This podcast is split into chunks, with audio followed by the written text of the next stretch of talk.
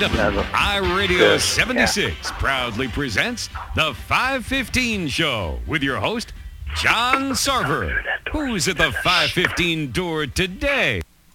Well, these are the guys that we've been waiting to talk to for an awful long time, ever since Elliot pulled a knife on us at PRI. Um, we, we had nothing but a great time looking at these gentlemen and, and, and looking at their backstory, and it's fantastic. It is something that I I can't believe that more people don't know about, and we're going to squash that today. So, right now, we have from Shadowwoods Racing, we have Jim and Elliot. Say hi, guys. Hi there. How's it going? Thinking Ellie here. Glad to hear you. Okay. All right. So first of all, I guess we should say uh, so the listeners can differentiate. Say hi, Jim. Hi, Jim. All right, Elliot. say hi, Elliot. Hi, Elliot. Okay, great. I can't You- copy you. I'm not. I'm sorry. I can't copy Jim. I'm not. I'm not to that. We No, just, we just don't. ran into another. We just ran into another room that has tablecloths. So Good. hopefully we're a little better. Yeah. What's happening for for the people around the world that are listening today is our good friends here are at the Detroit Athletic Club, which is probably right in the middle of center court in the gym or something. And but we're so glad to have them, guys. You know, we we were taking a look at you know the Shadowwood Racing, and for folks who are probably listening in from Sweden or somewhere that don't you know know about the history of Shadowwood. I mean, when we were taking a look at this, Shadowwood was named after the side street. Uh, I'm afraid so.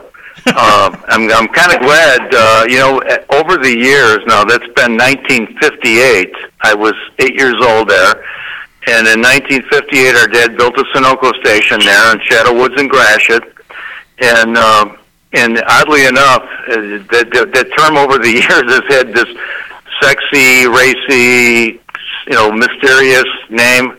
I wish I had a better story. We were on the corner of Shadow Woods and Gratiot. It's amazing, and anybody that has not been in Gratiot Avenue and seen the Shadowwood Sunoco station at the time, I mean, it was one of the most wildest things from like late 50s early 60s because they had so many garages in there. And it was almost it wasn't like your basic garage i mean gas station where it had you know two bays and there you go. This thing actually had some real class.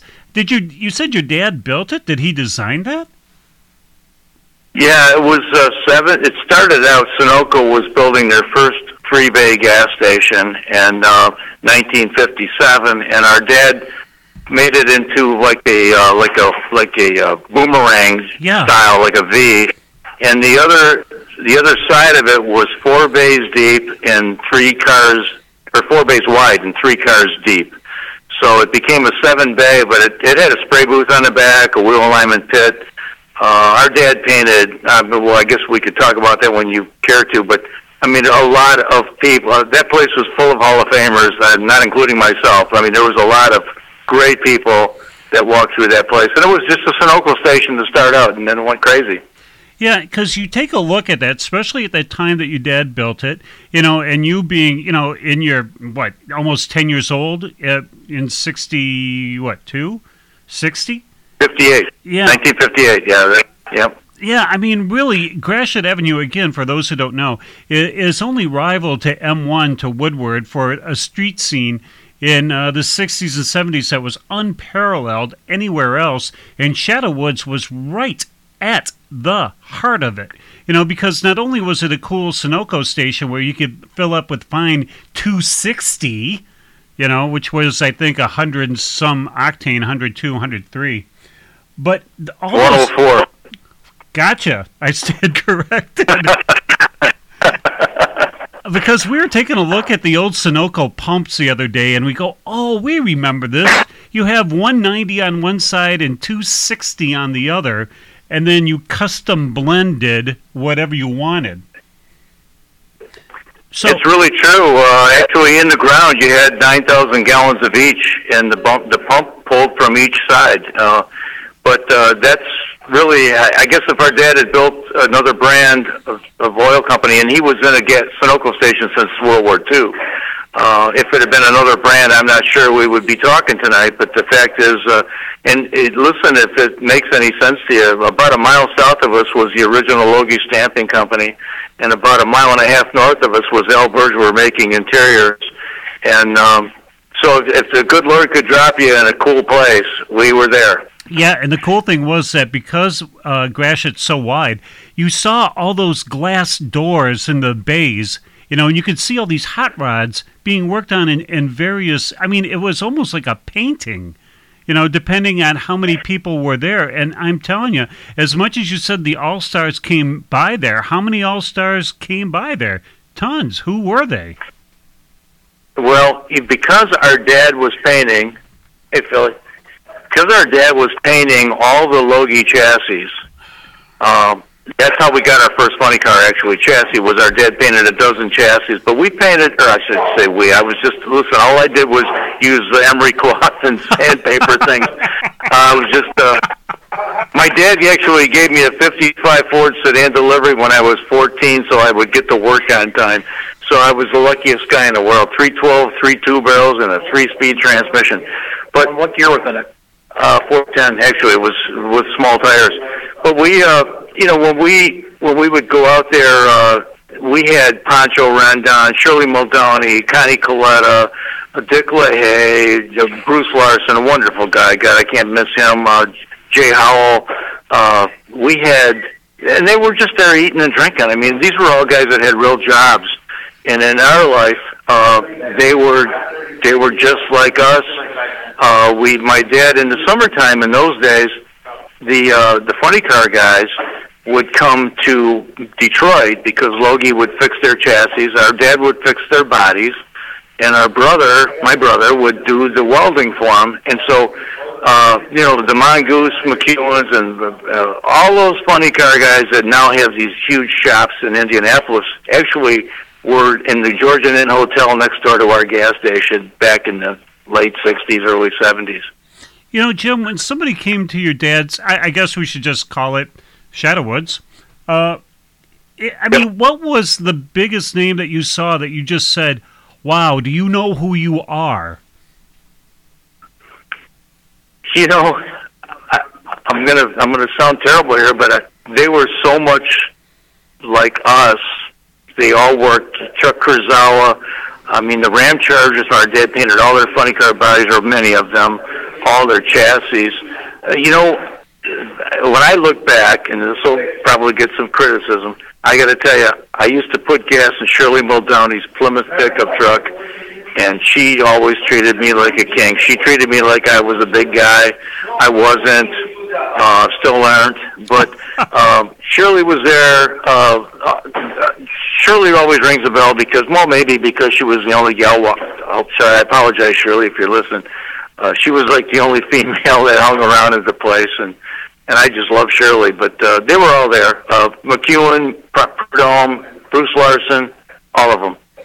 It's it's amazing when you look back at that drag racing royalty that was right there with you. I mean, you're almost looking around for did anybody have a Brownie Instamatic and take pictures? Yeah, that's true. You know, and my dad, my brother, you know, he he partnered with John Tedder. He partnered in race cars. I mean, uh, we had you know Ted Spehar, uh, uh, uh, Tom Hoover, all the Woodward Garage guys, uh, uh, Bart Kenyon, all those guys were in the gas station. And uh, the, the Rondon Dick LaHaye's fuel dragster was built in the third bay of the gas station. If you're looking at the picture, it was, I can tell you right where it's set. Uh, that was just it was just normal life for us. I mean, I would you know why we didn't take pictures because we just thought it was normal. We thought we were like everybody. I, I, I don't remember it being a big deal. You know, we have Randy Lindamood that runs around here on occasion, and you go into his dad's place at 13 Mile Road, where we kind of all grew up at 13 and Ryan. You know, to see you know the um, color me gone, you know Dodge out there, the either the funny car or back in the day the the uh, Stalker, you know, you kind of went, yeah, okay, so that's Randy's dad's car. Doesn't everybody have a funny car? So I kind of guess, yeah, kind of guess, yep. get the feeling. You know, Go ahead. Let me tell you a funny story about. Sure. Let me tell you a funny story about Roger, if I can. Uh, the first transmission that I needed rebuilt, uh, the two three shift was getting a little sloppy. My brother and I took it to Roger Lindamood, and he built it in his garage. And when we walked out of there, I'm apologizing to Randy and, and Roger. Rest in peace. He was a wonderful dude. Yeah. I'll tell you what happened. We walked out of there and we put it in the back of our old pickup truck. And my brother said he watched him. My brother is a is a brilliant mechanic. He's a great guy, and uh, and really none of us would have these conversations that uh, he and my dad. But uh, my bro- we walked out to the truck, and my brother said to me, "I remember like it was yesterday. I think we paid twenty five bucks for that rebuild." and uh, my brother said, "I'm never going to ask a guy to do that again. I got it." And I think my brother has built a thousand seven twenty seven TorqueFlites, and it might be ten thousand. I don't know, but uh, he built them blindfolded. And uh, we walked out of the Lindamoods, and Roger was gracious as could be. And my brother said, "I'll never ask a guy to do that again." And he's built a million of them since. That's amazing that Tom had that kind of photographic memory. You know that he could do Uh, he's that. uh, he's an amazing mechanic. It's just an amazing, amazing guy. Uh, I wouldn't be here talking to you without him. Uh, he's uh, he's he and our dad had the ability to visualize uh, critical things and and then create them on their own uh, instead of taking them to someone to build their dream. Uh, my brother and our and my dad, our dad, and I love my dad. He made it to 99 years old. The old Doug is a great guy. Uh, he was uh, he was the kind of a guy. I can show you pictures of him when he's 12 years old. I'd love to send them to you. In his first race car, he was 12, and it's got a belt holding the hood down. The car's black and white, much like ours race cars are today. Got bicycle tires. He was. This is 1930, and the hood is being held by a belt. And I was laughing with Elliot here earlier that uh, last year at US 131 when I blew the hood off of uh, we call Fatso our 64 Dodge. Um, I used the two straps that hold the golf cart in the trailer to hold the hood down, and I said, you know, the old man had a pretty good idea. It was so it was amazing. Every time that you see and because we're going to be hopping around here a lot but when uh, i believe we went to uh, 131 a couple of years ago. God was it a couple of years ago? And as soon as we got there they said well folks we're going to be down for a while because we had an accident Oh, at yeah. top end and then we take a look at it and the first time we get there there's a shadow woods car that decided it wanted to see somewhere else besides the center stripe yeah, you know, you know what? Did somebody put you up to this? I drove these cars for 50 years, and you got to pull up the one time I oiled up a racetrack. But you know what? It was kind of funny. Uh, you know, I, I I got it, just got it in a high gear, and it started getting loose, and I didn't know what it was. There was no smoke, but yeah, we tried this new type of an oil filter. I don't want to, I don't want to curse the guy, but anyway, it blew the fil- blew the gasket out, and uh, in these cars nowadays, you know, I'm an old guy. Listen, I'm 71 years old. Okay, so in the old days, you could go back to neutral. You know, I had push button cars in the old days. And uh, you, but these cars now, you got to go three, two, one. Well, at 140 mile an hour, you can't go to two and then to one. So I just turned the motor off, and I I killed the whole damn place. You're right. I apologize to the guys that, that sat in that hotline that day, but it was all my fault. I yeah, that was me. I got it. Thank you for bringing that up, by the way. You know, the, the only reason why is because we went through our files, and when we put down Shadow Woods, those are the first three pictures that come up. You know, because Sue went down there and took pictures of it because we, we loved that paint. Who came up with that paint style? You know, that's that's that's an interesting question, uh, and it's very easy for me to answer. Uh, you know, our cars in the old days when Tom drove were all gold and black because our dad was a black and white gold guy. What happened in 1971, we had this opportunity to get hooked up with Lee Eliminators, which was Lee filters, uh, uh, Enki wheels, uh, Cyclone headers. It was a conglomerate of things. Lee filters, of course, started it. And the cars were red, white, and black. And our dad was always a black and white guy. And if you were going to talk red, for old Bob, our dad, Poppy Red, which was like a 65 Mustang. I guess you some of us would call it orange, but it was Poppy Red. And our dad loved that color.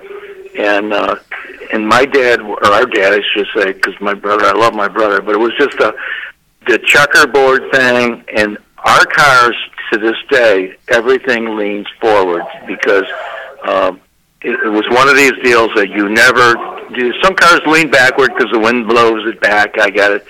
Our dad always wanted everything leaning forward, and so our cars always lean forward. The checkers, and our dad painted those checkers on that 1963 Plymouth in 1971. Uh, and there, there's no vinyl on there and fancy stuff. That was him, and that's that was his paint job. I mean, I guess that's a long answer to your question, but that's where that came from. Those were his colors, and he loved the checkerboard, and you got to go forward. And the Legal Eliminators had a little red in their in their ad, and so that's where the poppy red came from. Well, it, they're impeccable colors. I mean, you can tell a Shadow Woods car a mile away. You know, and the wild thing is, I like that.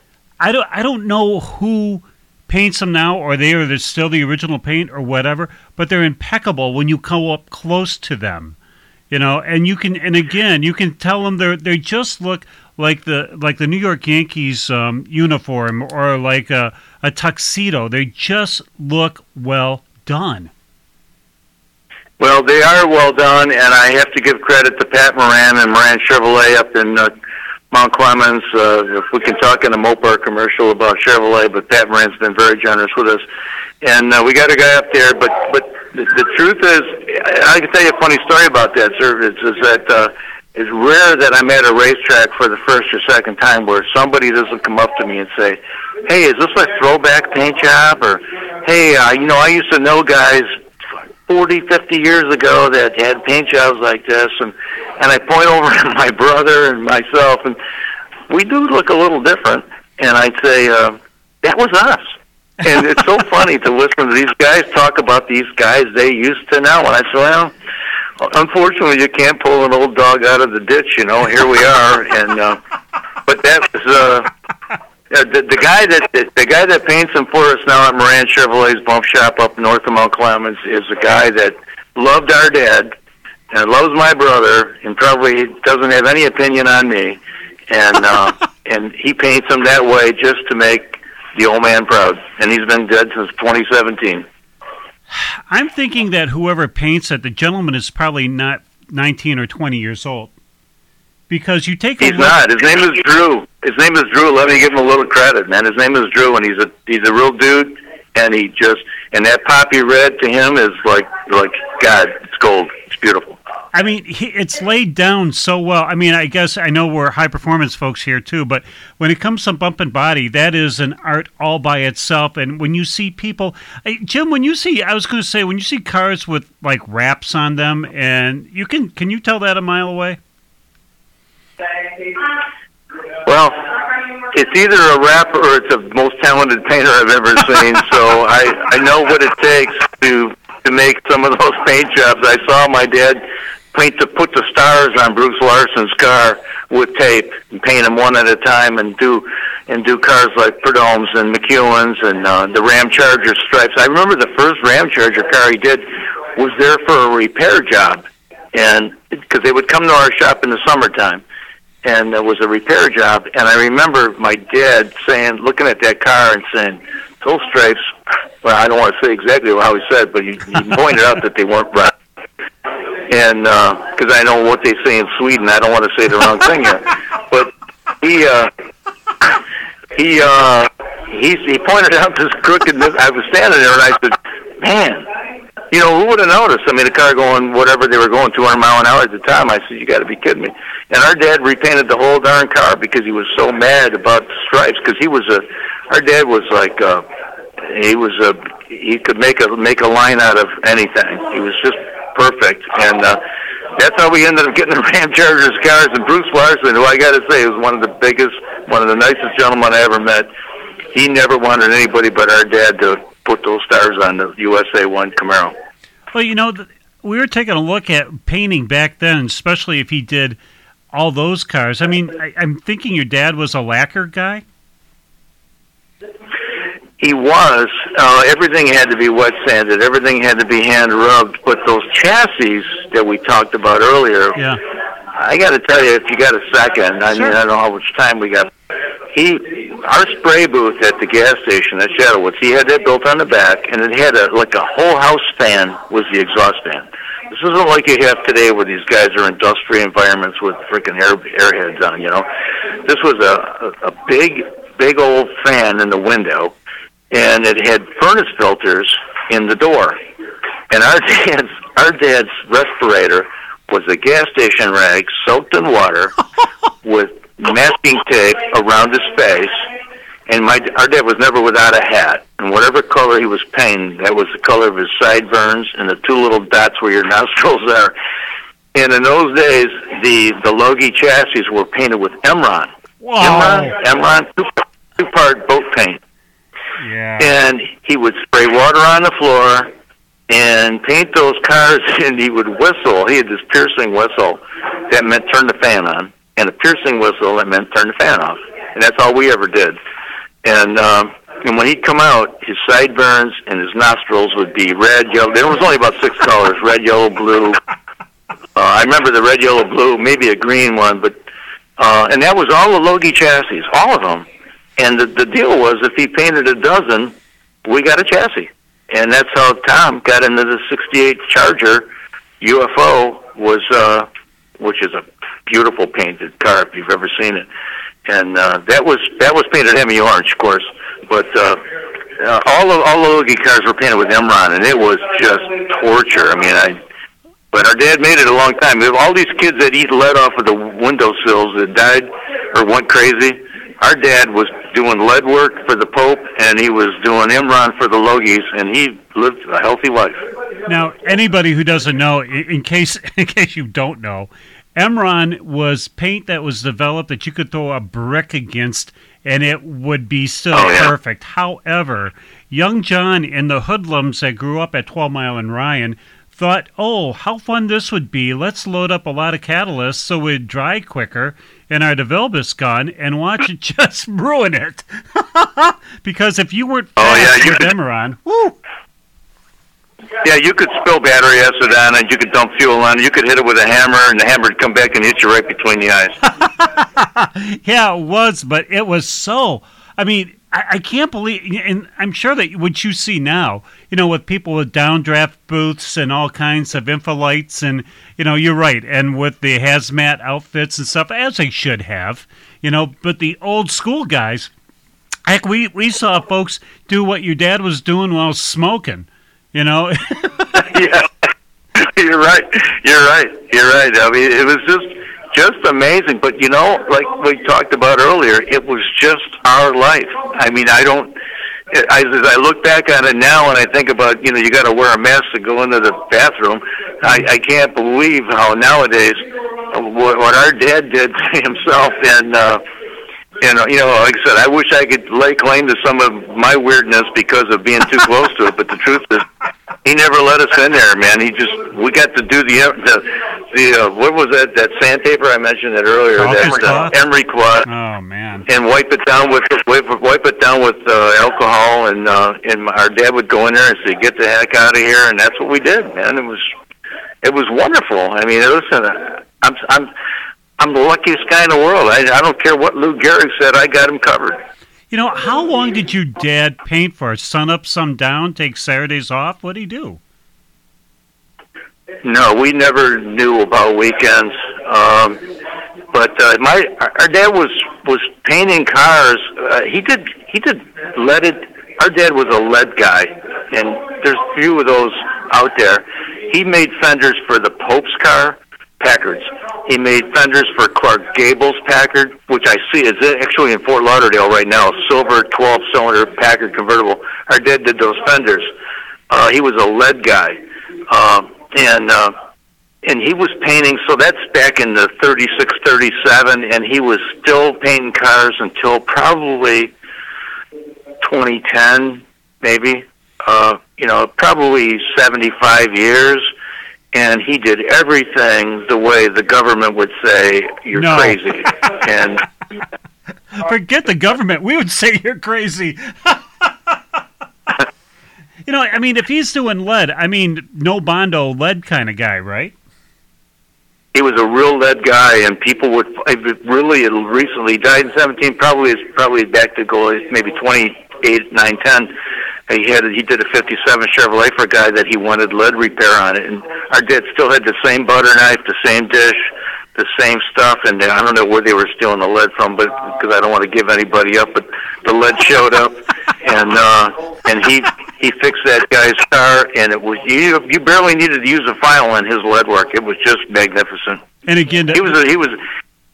Go ahead. He did a car for Charlie Glotzbach. I got to tell you, when you talk about a, a craftsman, Charlie back in the late '68, '69, got uh, Ronnie Mancini had the, the B lever, B E E lever car was painted flat yellow and black like a bumblebee. Our dad painted that car for Superstock, I think after G Automatic 440 Dark, and at the same time did the B lever NASCAR car for Charlie Glotzbach. And he painted it the same way, and he those fenders were stretched with a, a an acetylene torch and a pro and a ball peen hammer, and it was. I remember when that car, I did car really performed well, but I remember thinking, man, if somebody bumps into that car on the racetrack, our dad's going to really be mad.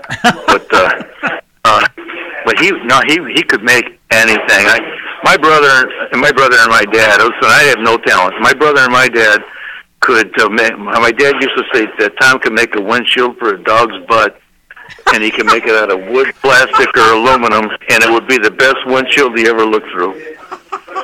That was my dad talking about my brother now, and my brother learned that stuff from my dad. I learned nothing. Okay, I'm just I'm good at interview, but it. You know, it's a for those who and we're getting uh, and and you can write into at at hotline at ckiw76.com. If you have any questions for uh, Jim or Elliot here from Shadow Woods Racing, uh, we have some folks that wanted to know what lead mean. I will give you the Reader's Digest version of it. There is there's a couple different ways that folks did back in the day. You know, there was if you had a body repair, if you had a, a bump or or whatever, the true craftsman would heat up bars of lead apply it on there while it was warm enough, and then you massaged it in, as opposed to today where there's this stuff called Bondo, which is like liquid plastic. You put it on, it goes on nice and easy. It spray paints, but it cracks. Lead, if done right, you have no idea that that car was ever in an accident. And if you were a really good lead guy, not only did you have the reputation, but you were a skilled tradesman beyond belief you know, and these guys are still. If you say you're, you know, you can do lead, you know, you get a, uh, a acknowledging nod because that is some tough, tough work to do. And if your dad could knock it out effortlessly, that's amazing. You want to know a funny story? In my brother's garage, as we speak, is a 1947 Ford convertible with a DeSoto Hemi in it, 332 inch, I think it was. And my dad did that for my brother to graduate from high school in 1963. And it's in my brother's garage today, this minute, Daytona blue, white top, and it doesn't have a flaw anywhere. And it's all lead. Our dad bought that car for seventy-five dollars. brought the propane, uh, not the propane, brought the but- acetylene torches home in the back of his '53 Ford pickup. We unloaded him, and he did it in our garage on Rossini Drive in Detroit and that car is still today perfect. It's phenomenal. I mean, you take a look at everything that was done with just your family alone. I mean, the the backstory of you know Roger Lindamood had to get out of Dodge, out of Chrysler, I should say. Then Tom gets to walk into there. It, I mean, it was just yep. you take a look at the names of the people that Tom worked with in in um, Chrysler back in Highland Park, and that was like, and then Woodward, whatever. I mean, wow, man, talk about royalty again. Buena Vista and Woodward. Uh, yeah, I got to go there as a young kid, and uh, Tom was in the transmission lab, and uh, before that, the Holley carburetor lab. And he's listen. He is a brilliant mechanic, and I'm very proud of him. And uh, and I would get to go down there. On one half, it was an old Pontiac dealer with the windows painted black. it was kind of cool and on one half of the building was all NASCAR, and I remember looking at this is terrible. I remember looking at the Petty cars and the and the Junior Johnson cars and all the Dodges across the way, and thinking how primitive they were next to the drag race cars. Because he was, my brother drove the Woodward Garage Mule, the test car. Ultimately, that '68 Cuda that we have in our garage right now, which was the mule, the prototype for all this, all the '68 Barracudas.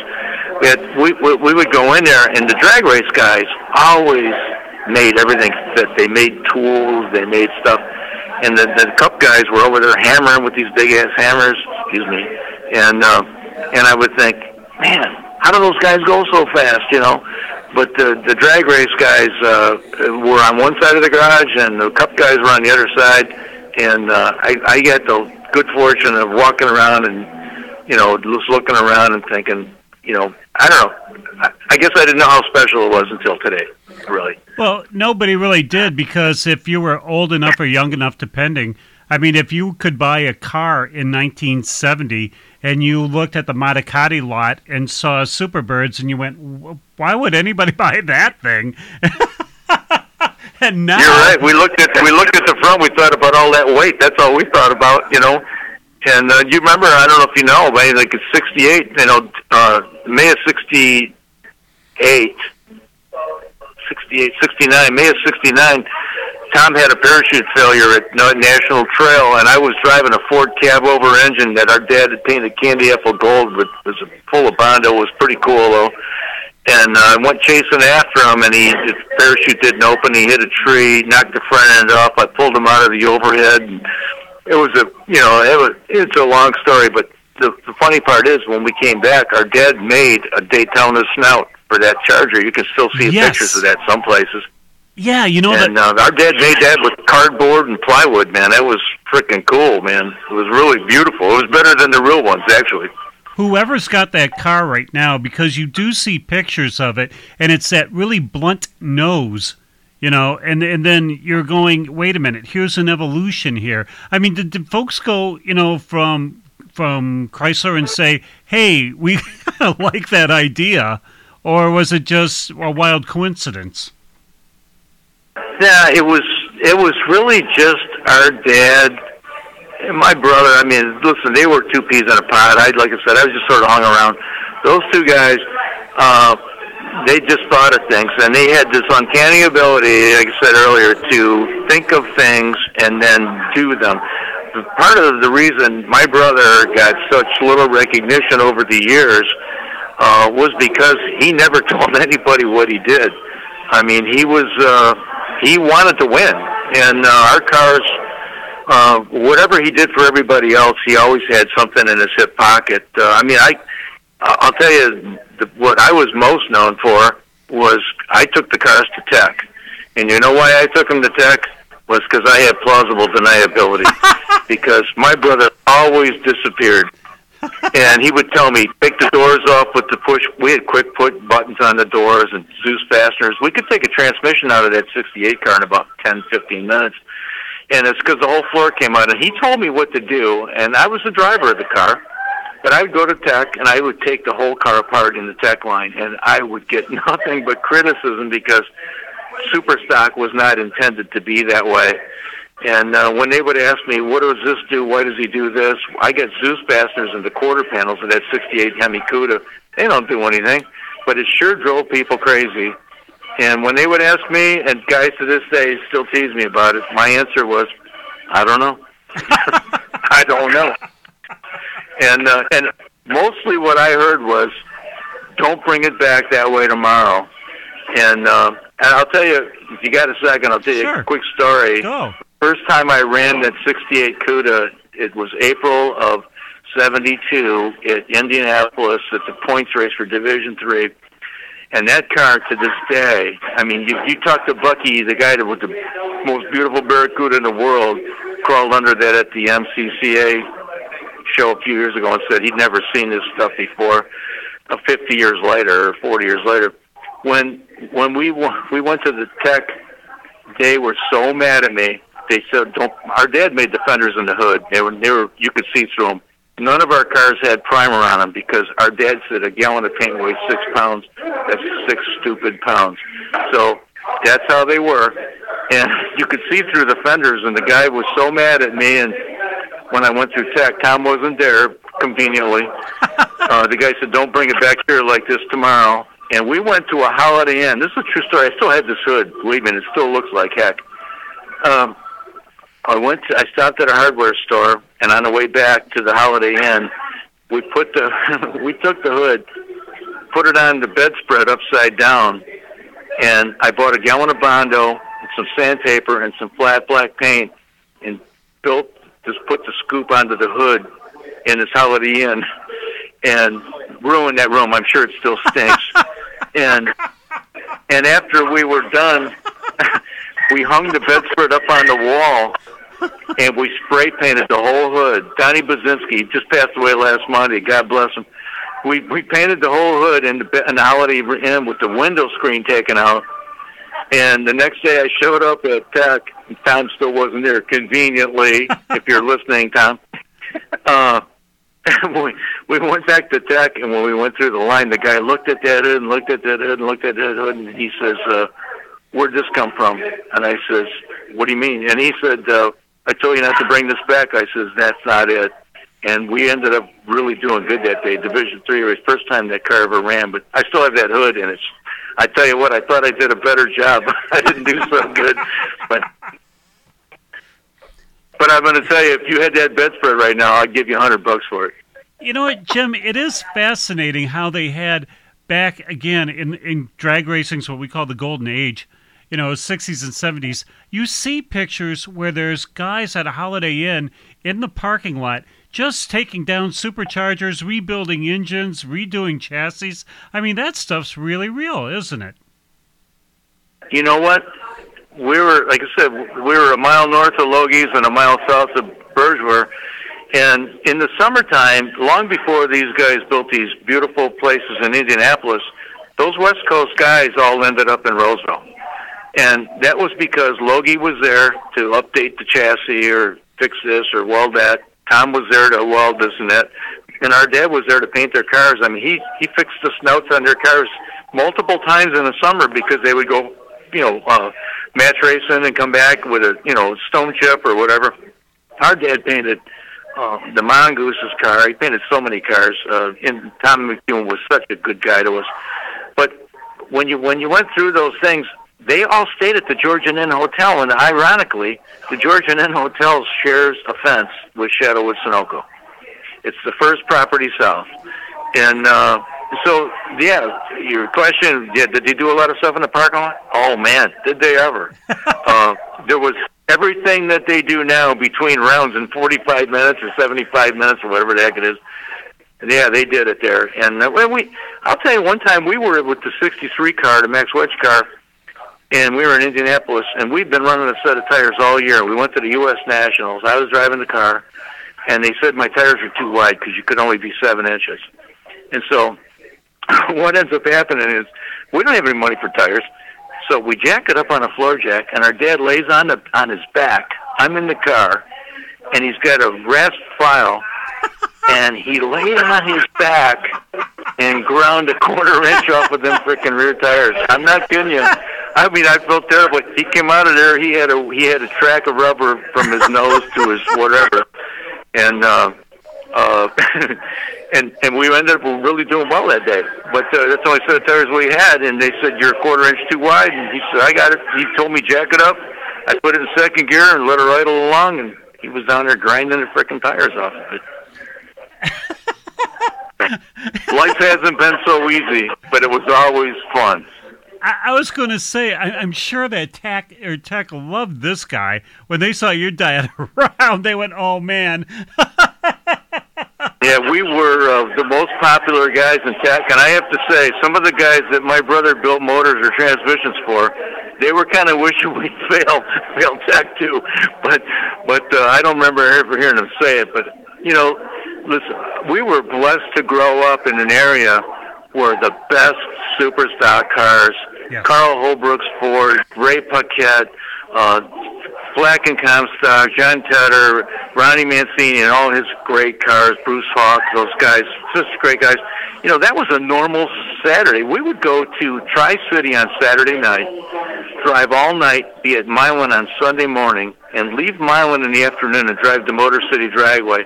And there, there were days, not a lot, but there were days where we won all three places. But we raced against guys that were. We raced against the best on an off weekend. I mean, I mean, I hope I didn't. I I know I left some guys out, but I got to tell you, we had just a bounty of superstock cars in uh, that would run in Michigan on an off weekend that would compete with anybody in the country, and uh, uh, and I loved all of them, man. I mean, uh, Johnny Tedder was a wonderful guy. Ronnie Mancini, still a great guy, good dude. Uh, Bruce Hawk, we still see a lot of. Uh, Jack McCormick, you know, took care of all of us. Wheel City. Um, I'm going to tell you.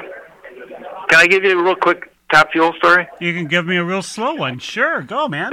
I don't want to screw you up. I mean, I haven't heard the commercial time yet, but uh, the uh, we're all getting paid for this, right? yeah, yeah, from Chevrolet, from Orion. Yeah. Uh, okay, yeah, yeah, that's right. I forgot about that. Um, they're, they're building a fuel dragster for Pancho Rendon and Dick LaHaye in the third bay of the Sunoco gas station, and it's you can pull it up online.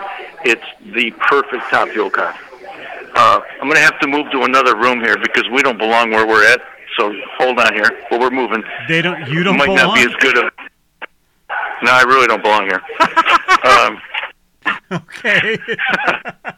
it's not the first time I've been where I didn't belong, so don't worry about it. Um, it's this is another one of those plausible deniability things. But people are actually going to pay for this room, and uh, we got to get out of here. Yeah, right. So anyway, we're good. We might have a little bit less acoustics, but we're doing the best we can. okay. So anyway, the fuel dragster's in the third bag, and it's perfect. Our brother's mechanical touches and his cosmetic touches, our, my brother Tom could just visualize perfection. Pancho Rendon brought us, you know, El Charo tacos by the crate, and uh, we ate good, and we had a great time. And Shirley Muldowney was funny car driver at the time. And Shirley, I love you. Yeah, I already said that I do. But Shirley was wanting to drive this car, and they had this uh, plan for Dick LaHaye. And I'm working in the gas station, and the phone rings. You know, I remember those days we had a payphone was our only phone that we had. And when the payphone rings, it's Shirley, and she says, uh, "Jimmy," and I was always Jimmy. Still, I'm to some. Jimmy, uh, let me talk to Tom. And I said, he's not here. she says, uh, let me talk to Tom. And I said, he's not here. And what I didn't realize was she was across Gratiot on the other side, about a 100 yards north, was a Shell station. And she was on the payphone over there. and these guys are waving me off. And I said, uh, they're not here. And she said, Jimmy, I'm looking at you. and I love Shirley. I do. I wish she was here right now. I said, uh, they're not here. And I hung up. And she was standing right across the street, and I'm not sure she ever forgave. Well, she forgave me, but she never let me forget it. And uh, Dick LaHaye took that car to this to the Winter Nationals, went to the semis, and uh, never drove it again. And uh, I drove that car all the way to the Gator Nationals with the snout hanging out the back of our semi. I can tell you a quick story about that semi. We were the first, I think, to pull into a drag strip with a semi trailer. I know it's it's the norm now. This is 1972. We had a Dodge 10 speed. What a dog! But we were cool. we had this we had this big black trailer with ramps in it, and I pulled it into Milan Dragway for the first time. And when I pulled it in, I knocked every frickin' wire in the place down. and now, at that time, I'm 21 years old. I remind you, I'm 71 now, but I haven't forgotten the obvious. And as I drove in, I knocked every frickin' wire down. I mean, they had no telephones, they had no lights, they had nothing. And I'm sitting in the truck with all the wires hanging on top of the cab and the trailer. I don't know if that's I don't know if they're 16,000 volts or if they're cable TV. I have no idea. Well, I'm pretty sure they weren't cable in 1972 and uh, and well, we had a 13 foot two inch trailer, and unfortunately, the wires only had to be 12 foot high in an area where there ain't no trucks. But uh, so we left a good impression that day, and uh, nobody got the race, and it was all cool. But so I don't want you to think that we never did anything, but we we did have fun, and. Uh, Anyway, I, I ramble. Go ahead, ask a question. No, I mean because I'm having too much fun. your all the tracks were open when you were campaigning. I mean, Motor City was open, Tri City obviously open, Milan, I would assume Detroit Dragway, obviously. You know, of all those tracks, yeah, Ubly, yeah, because I'm thinking, man, Tri City. There was a lot of tracks that were. I mean, my God, what did you do on Friday night? Go, okay, where are we going tomorrow? How many tracks are we going to hit? We hit every one physically possible, and we raced for a hundred bucks, and we were happy as hell if we won fifty.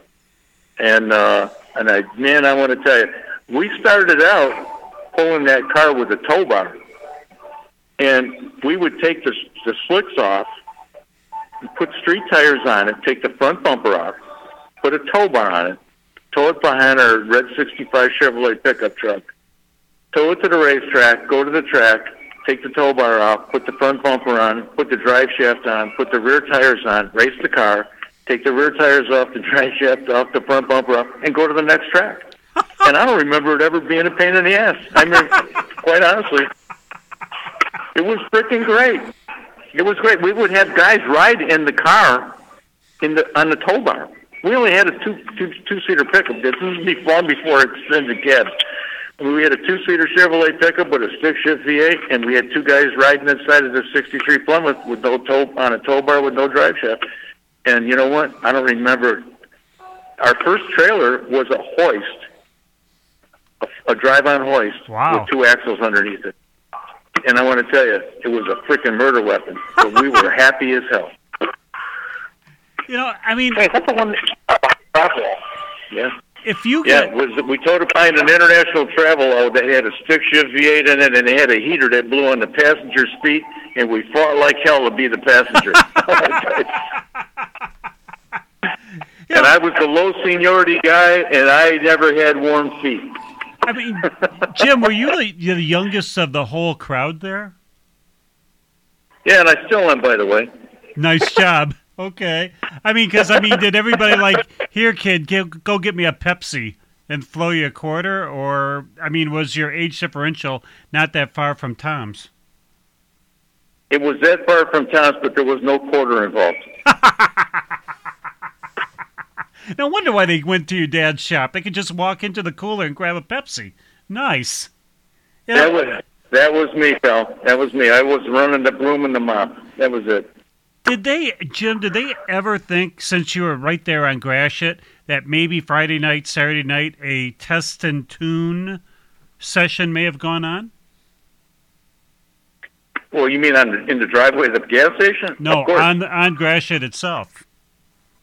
Oh well, uh, I was trying to be kind. Yeah, of course. Yeah, that's what I'm And you know trying what? to The to. Roseville cops, the, the Roseville cops sat in our parking lot with the radar on and watched and told us how fast we went. We were all good.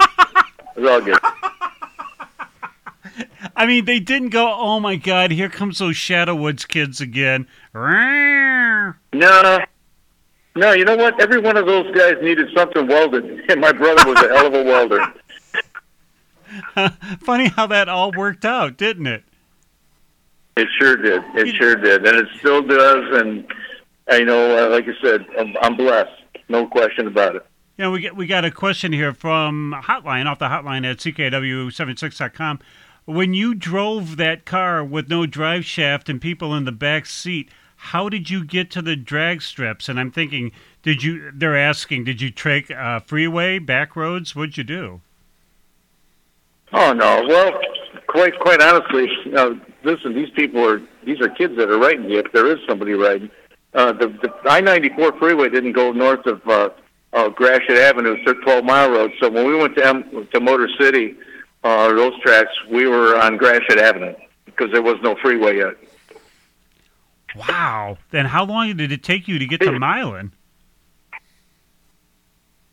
Uh, you know what? It's, it took whatever time it took. I guess, I guess in those days, it, we didn't think it was a long time.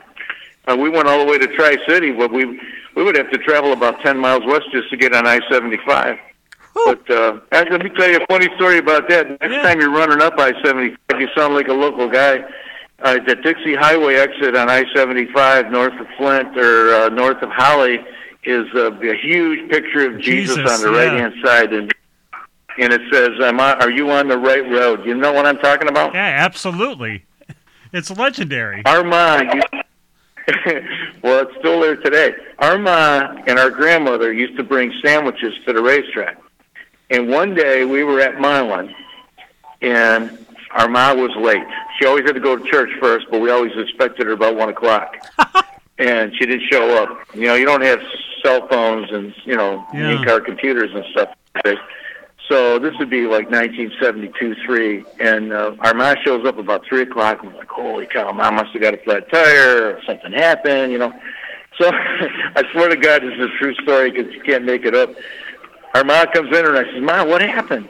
And she says, "You know that big sign up on I-75 that says, "Are you on the right road?" And I go, "Yeah." She goes, "Her mom." She says, "Ma and I were driving by there, and it said, "Are you on the right road?" And I said, "No, we're not." she had to turn around. I swear to God, I remember that like it was yesterday. She said, "No, we aren't." And she drove all the way back to Milan, and our, our turkey sandwiches were bologna, whatever they were, were just a couple hours old. But you know what? They tasted good. But I remember our mom was was was an angelic lady, and uh, I remember her saying, "Jesus asked me if I was on the right road," and I said, "No, I'm not." oh man, you really kidding? You really kidding me? People want to listen to this. This is too much fun for me. You know, your mama had to be a saint because I could about imagine. I mean, did you guys live far away from from the gas station? Actually, we ate dinner in the office. Uh, I would go to I'd go to school when I got home. She would have a note on the table that would say, you know, put a cup of hot water and put it at 350, and uh, you know, cut up some carrots. And I would go to the gas station, and at 5:30 or 6 o'clock, Ma would show up, and her she had a, she had a first a 56 Chevrolet convertible, which was I'm still trying to find Wow. and a 60 Dodge, and she would drive in, and uh, and I would- I would go to work, gas station. I hitchhike, and I'd go to the gas station, and she would come up there in her car at 5:30 after work, and she we'd eat in the in the office of the gas station. We had beef stew or whatever was in there, and uh, she was a peach. She was a peach, and uh, she never missed a car race. Um, beautiful woman. Brought her ma, great gal, World War II veteran. Her ma was a sergeant, one of only 200 in World War II. Damn. Um, they're, they're great gals, and uh, um, no, we were very. Listen, I, I can't, I can't relive it any better than I lived it. It's all good. Uh, It's amazing, only because I'm sure her laundry day must have been a thrill for her. yeah, that's funny. We still tease about it. How she used to take old white socks and sew them in the crotch of our jeans because we couldn't get new ones. And uh, you'd walk down the street and it looked like you know, like your business was hanging out, but it was it was yesterday's white socks. That's a true story. That's how she fixed our blue jeans, man. Come on, are you making fun of my mom now? Come on, man, calm down. I'm just trying to think, what went through your mom's mind while she took a look at these white socks and go, you know, if I sewed these guys into their, their Levi's, you know, yeah, this will work out. Man, what a You know, genius no, move. I, we we never wore out the sock. I mean, it was unbelievable. The sock was good for a lifetime, and it's probably still out there someplace. Some some homeless guy's under a bridge right now with one of my socks on there. Well, Tom probably still has all of them. Yeah, I think my brother might still be wearing them. I'm not sure.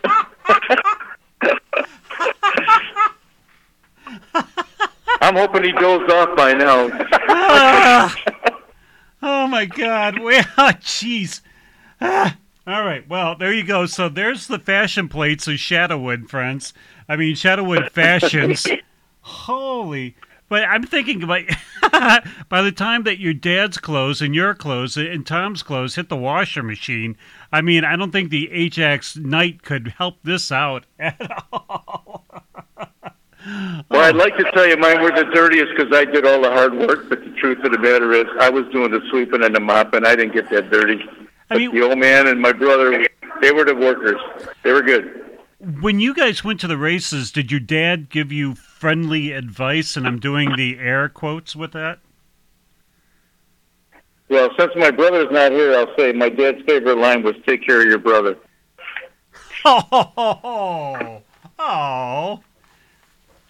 Okay. And, and uh, since I don't hear anybody disputing that, it must be true. Okay.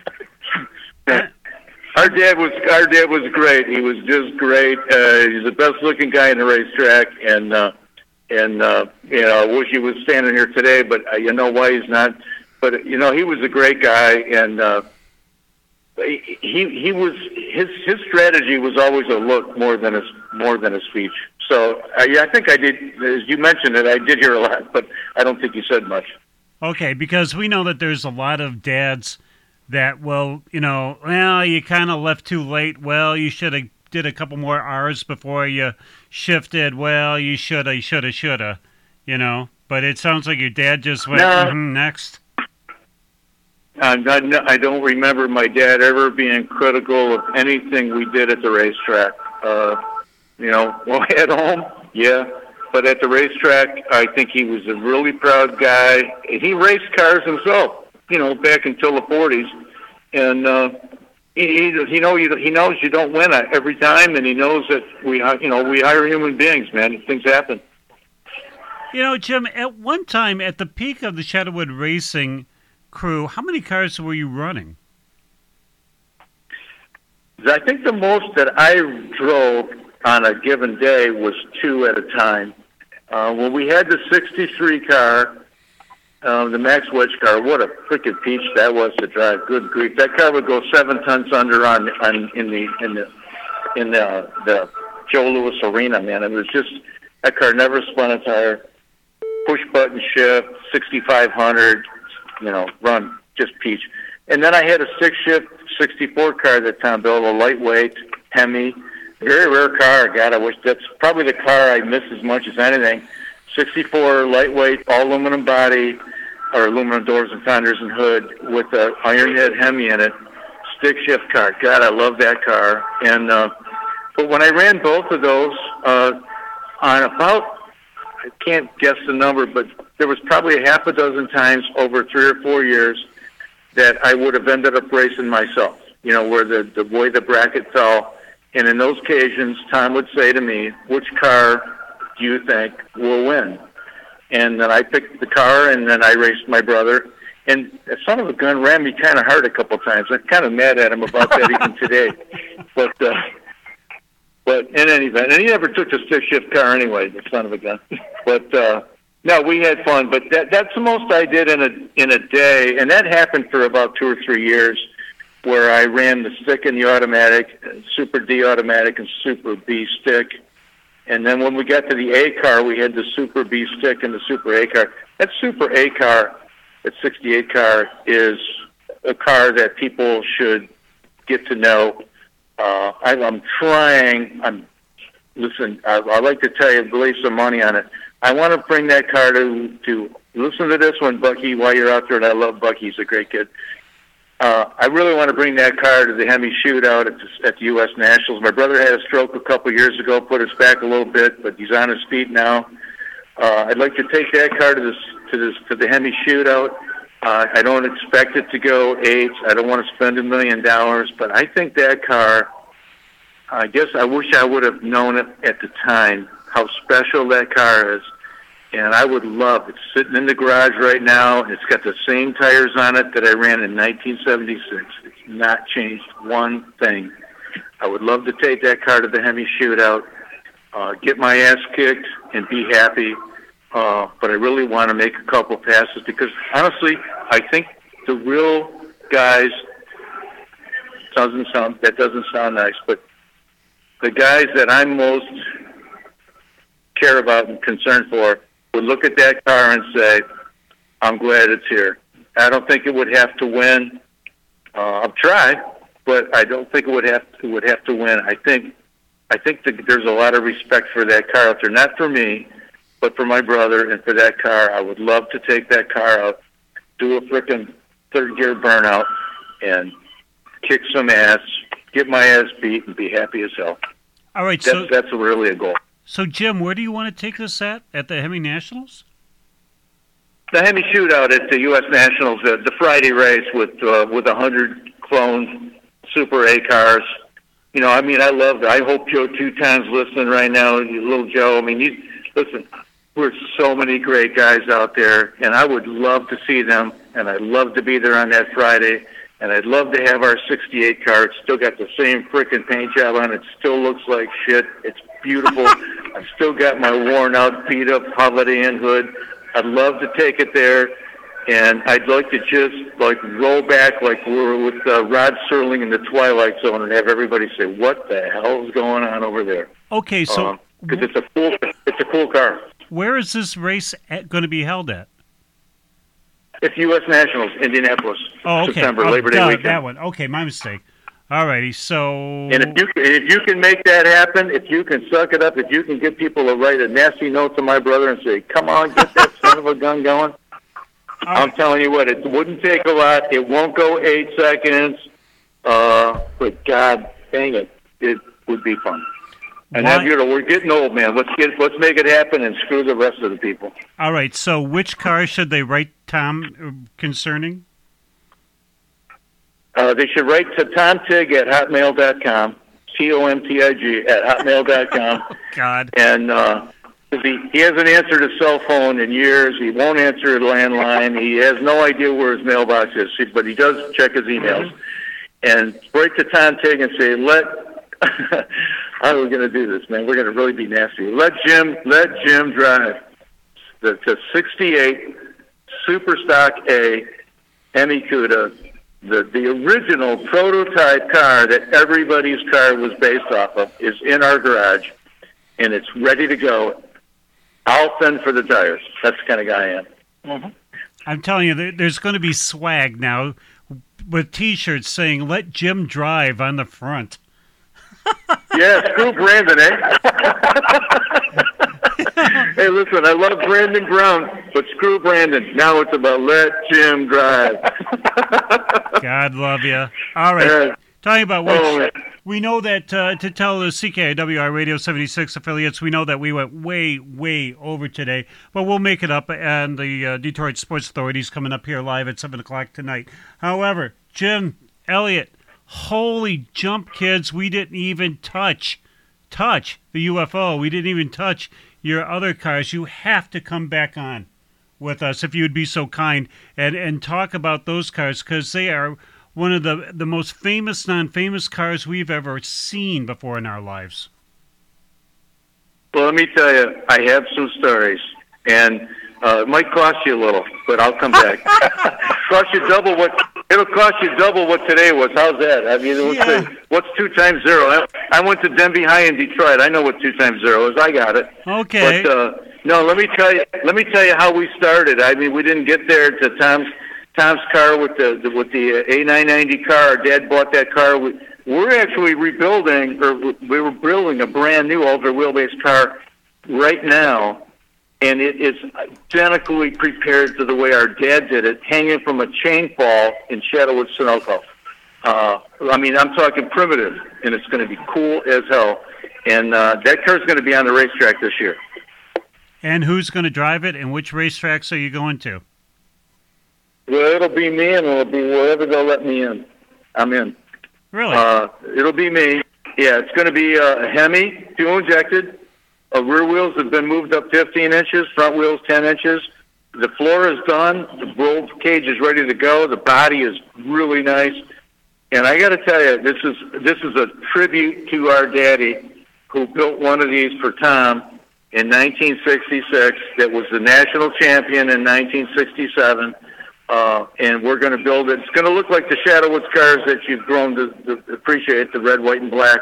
But it's going to be the the, the UFO clone, and uh, I'm really looking forward to it. I mean, it's really going to be cool, and it's pretty cool right now. And but I want to tell you about Tom and Dad. Listen, I was just sweeping floors, man. I had too much fun tonight. I appreciate all the time you gave me, but uh, this the, uh, the the UFO story.